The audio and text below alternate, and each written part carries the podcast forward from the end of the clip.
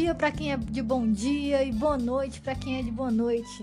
Tá começando agora o segundo episódio do História para Vestir.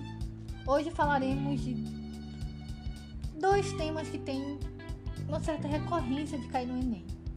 Pelo menos até um tempo desse era assim. Era Vargas e revoltas no Brasil colônia. Bem, vamos primeiro falar desse período emblemático da história do Brasil, a Era Vargas que vai de 1930 a 1945. Muita coisa rolou. Temos um ditador carismático, censura, direitos trabalhistas, uma nova constituição e com muitas ditaduras por aí, o medo do comunismo como arma política. Mas vamos por partes. Até porque o foco aqui é o Enem. Vamos ser lindíssimas e sintéticas. A Era Vargas, propriamente dita, é dividida em três fases: o governo provisório, com os primeiros quatro anos, o governo constitucional, que vai de 34 a 37, e o Estado Novo, porque ela não queria sair do poder realmente, gente, e ficou de 37 a 45. Quer dizer, a Getúlio ficou 15 anos no poder e quando saiu ainda tinha gente pedindo a volta da ex primeira fase foi quando Getúlio chegou ao poder e ficou embromando para fazer uma Assembleia Constituinte. Ela enrolou. Ela enrolou. Mas nessa primeira fase nós temos a dissolução do Congresso Nacional.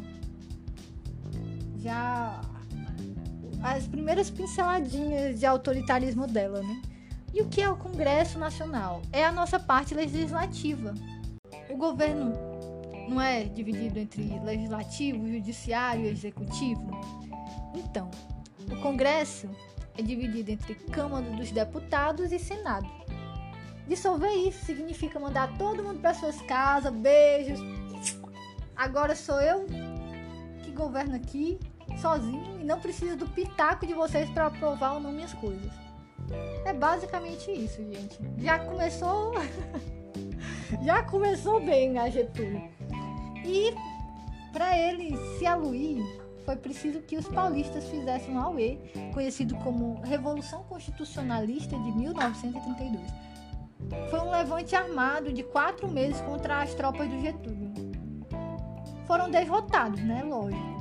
Mas o Getúlio fez uma nova Constituição em 1934. E foi uma Constituição considerada moderna para a época Agora as mulheres poderiam votar. A gente chama de sufrágio universal feminino.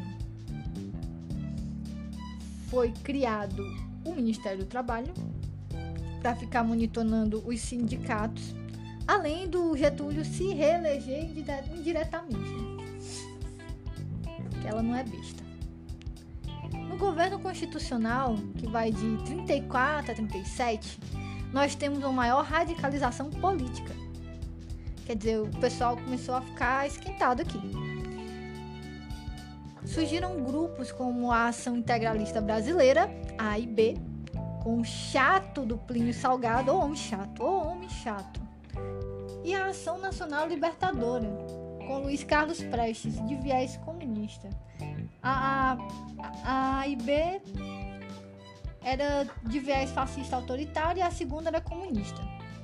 A ANL que é a comunista, né, organizou um movimento que ficou conhecido depois como Intentona Comunista. É só para dizer que os caras não tinham o que fazer, sabe?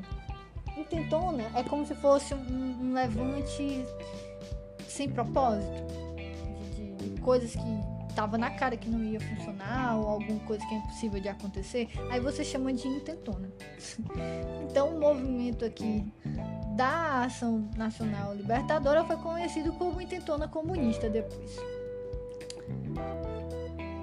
E por conta disso, depois de reprimir violentamente, como todo ditador, né, o Getúlio elaborou um plano Cohen, quer dizer, falsificou um documento que falava sobre uma conspiração comunista. Olha só, gente, o comunismo. E agora? Vai acabar a família. Ai. Cancelou a eleição. Declarou estado de sítio no país e temos agora a fase 3, chamada de Estado Novo. Ela ficou mais oito anos no poder, galera. O Estado Novo é o quente da ditadura varguista. Ela fez o cão.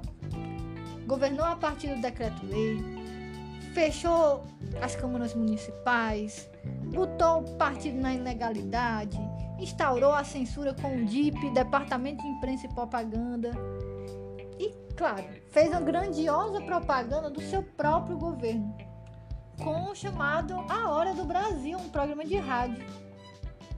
Foi nesse quente também que foi criado o salário mínimo em 1940 e a CLT em 1943. O governo vai decair depois da participação do Brasil na Segunda Guerra Mundial. Porque como é, como é que o Brasil luta contra o fascismo italiano e alemão com o governo fascista aqui? O pessoal ficou só se olhando assim, como é que pode? Então Getúlio foi convidada a se retirar pelos militares. Foram feitas eleições depois de 15 anos. Quem assume na presidência realmente depois de três meses, é o Eurico Gaspar Dutra, inaugurando a conhecida Quarta República. Então, gente, esse, esse fuá todo foi a Era Vargas e guardem esse nomezinho bonito. Oligarquias dissidentes. Elas tinham poder econômico, tinham dinheiro, mas não tinham poder político. Porque a política estava sendo é, dominada mais por Minas Gerais e São Paulo, com a política do café com leite. Só que em algum momento o, o país pedia industrialização. Só que a elite agrária não queria industrializar o país. Então teve aí essa chamada Revolução de 1930, colocaram Getúlio ali esse homem foi um, um grande. Ele se fez, né? Como um, um grande símbolo de progresso nacional e tudo mais, mas foi um ditador. E, e fez. É, nos livros didáticos nem parece assim não é frisado tanto o caráter autoritário do governo de Getúlio Vargas. É citado mais a parte administrativa, burocrática, porque eu falando assim, ah, gente, ele dissolveu o Congresso, ele instaurou a censura, teve muita perseguição política. É diferente quando a gente fala, por exemplo, da ditadura militar. Não sei vocês, mas quando falam em ditadura militar, eu me lembro logo de tortura, pau de arara, é, é, é, a polícia correndo atrás do povo, impedindo o povo de, de se manifestar. O povo, os estudantes, né? Diferente do imaginário sobre a Aero Vargas.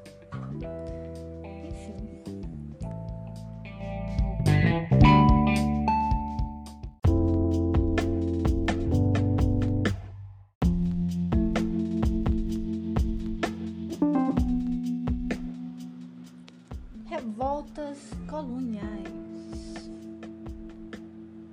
A gente pode observar que algumas revoltas foram fruto da incompatibilidade de interesse entre os colonos e portugueses bem ali no século XVIII, tá? É... Algumas vezes a situação de conflito não motivou uma ruptura radical com a ordem vigente. É por isso, galera, que é chamado de revolta e não de revolução. Porque a revolta ela, ela tem um caráter mais reformista. É, é aquilo que eu quero que mude, não é mudar estruturas grandiosas né? Não é uma tentativa de mudança estrutural, não é uma ruptura radical, mas a manifestação por reformas. e se adequassem melhor aos interesses locais. Os livros de história costumam definir essas primeiras é, revoltas como sendo de caráter nativista. E outras rebeliões ocorridas também no século XVIII tomam outras, outras feições. Né? São as chamadas rebeliões separatistas.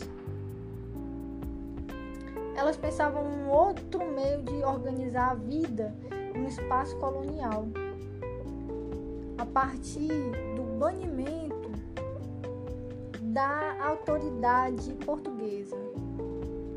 Banimento, parece que a gente está banindo, tá expulsando demônio, né? Banimento. Mas é, eles queriam tirar os portugueses ali, tirar essa dominação portuguesa daqui do Brasil. Essa de caráter separatista. Em geral, os integrantes eram membros da elite que se influenciaram pelas manifestações liberais a independência das 13 colônias, ali na América do Norte, né, a independência dos Estados Unidos, que antes eram as 13 colônias, e a Revolução Francesa de 1789, que a Revolução Francesa né, é, influenciou o mundo. Os principais eventos que marcam a deflagração das revoltas nativistas a gente destaca é, a revolta dos Beckman, em 1684 no Maranhão, a Guerra dos Emboabas, Guerra dos Mascates e a revolta de Filipe dos Santos. As únicas revoltas separatistas foram a Inconfidência Mineira, em 1789, lá em Vila Rica, e a Conjuração Baiana, que foi em 1798 na cidade de Salvador. É o novo sonho de Salvador, é o novo sonho de Salvador. Então, gente, a Conjuração Baiana é o amorzinho dos professores que estudam esse período. Assim, os professores de ensino médio, né? Pelo menos na minha experiência de ensino médio, a conjuração baiana era o amorzinho. Por quê? Porque dentre todas essas revoltas, era a única revolta que era contra a escravidão africana. Então, foi importante, gente, foi importante. Claro que as outras também têm a sua importância, mas nenhuma outra dessas aqui que eu citei tinha como pauta a, a abolição da, da da escravidão. Também chamada de Revolta dos Alfaiates, foi também um movimento político popular. Tá? Ele tinha como objetivo separar a Bahia de Portugal, abolir a escravatura e atender às reivindicações das camadas pobres da população. Também é conhecida como Conspiração dos Búzios ou Revolta dos Alfaiates. E o, os principais líderes eram João de Deus e Manuel Faustino dos Santos Lira. A conjuração baiana foi composta na sua maioria por escravizados, negros livres, brancos, pobres e mestiços que exerciam várias profissões: sapateiro, pedreiro, soldado. Então, essa aqui, essa revolta foi influenciada tanto pela Revolução Francesa como pela Revolução Haitiana. Que a Revolução Haitiana foi uma revolução de escravos, pessoas escravizadas. Os líderes do movimento acabaram sendo condenados à morte e o degredo. Pois é. O que que acontece? É... A população da cidade de Salvador estava em situação de penúria. Depois que a capital do Brasil foi transferida para o Rio de Janeiro. Antes a capital do Brasil era em Salvador, depois foi para o Rio. Então, é, se afirmou a necessidade de fundar na Bahia uma república democrática, onde não houvesse diferenças sociais, onde todos fossem iguais. Então, no dia 12 de agosto de 98, a cidade de Salvador amanheceu coberta de papéis manuscritos pregados nos muros da igreja. Os panfletos chamavam a população à luta, proclamavam ideias de liberdade, igualdade, fraternidade, república. E a distribuição desses panfletos levou as autoridades a agir prontamente reprimir a manifestação. Alguns membros foram presos e forçados a delatar o restante dos participantes. Governador da Bahia, da época, soube através de uma denúncia feita por Carlos Baltazar que os conspiradores iriam se reunir no campo de Dix. A ação do governo foi rápida e o coronel foi encarregado de surpreendê-los em flagrante. Diante da aproximação das tropas do governo, alguns conseguiram fugir. Quando a revolução, quando a rebelião foi, foi reprimida, as prisões sucederam-se e o movimento foi desarticulado. Foram presas 49 pessoas, das quais três eram mulheres novos escravizados e outros homens livres que exerciam profissões como diversas, né? Como eu falei antes, alfaiate, barbeiro, soldado, principais envolvidos foram julgados e condenados à morte.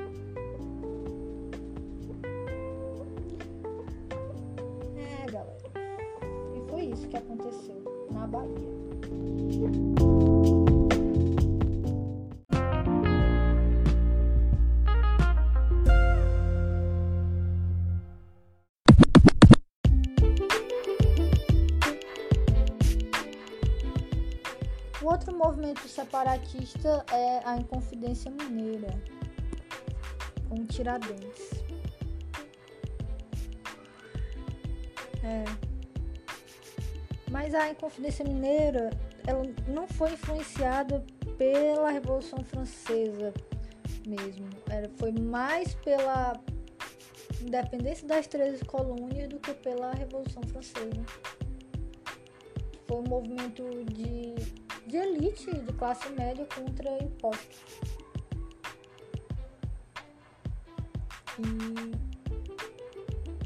E um homem deletou esse movimento separatista, eles não queriam abolir a escravidão em si. O que, que eles queriam?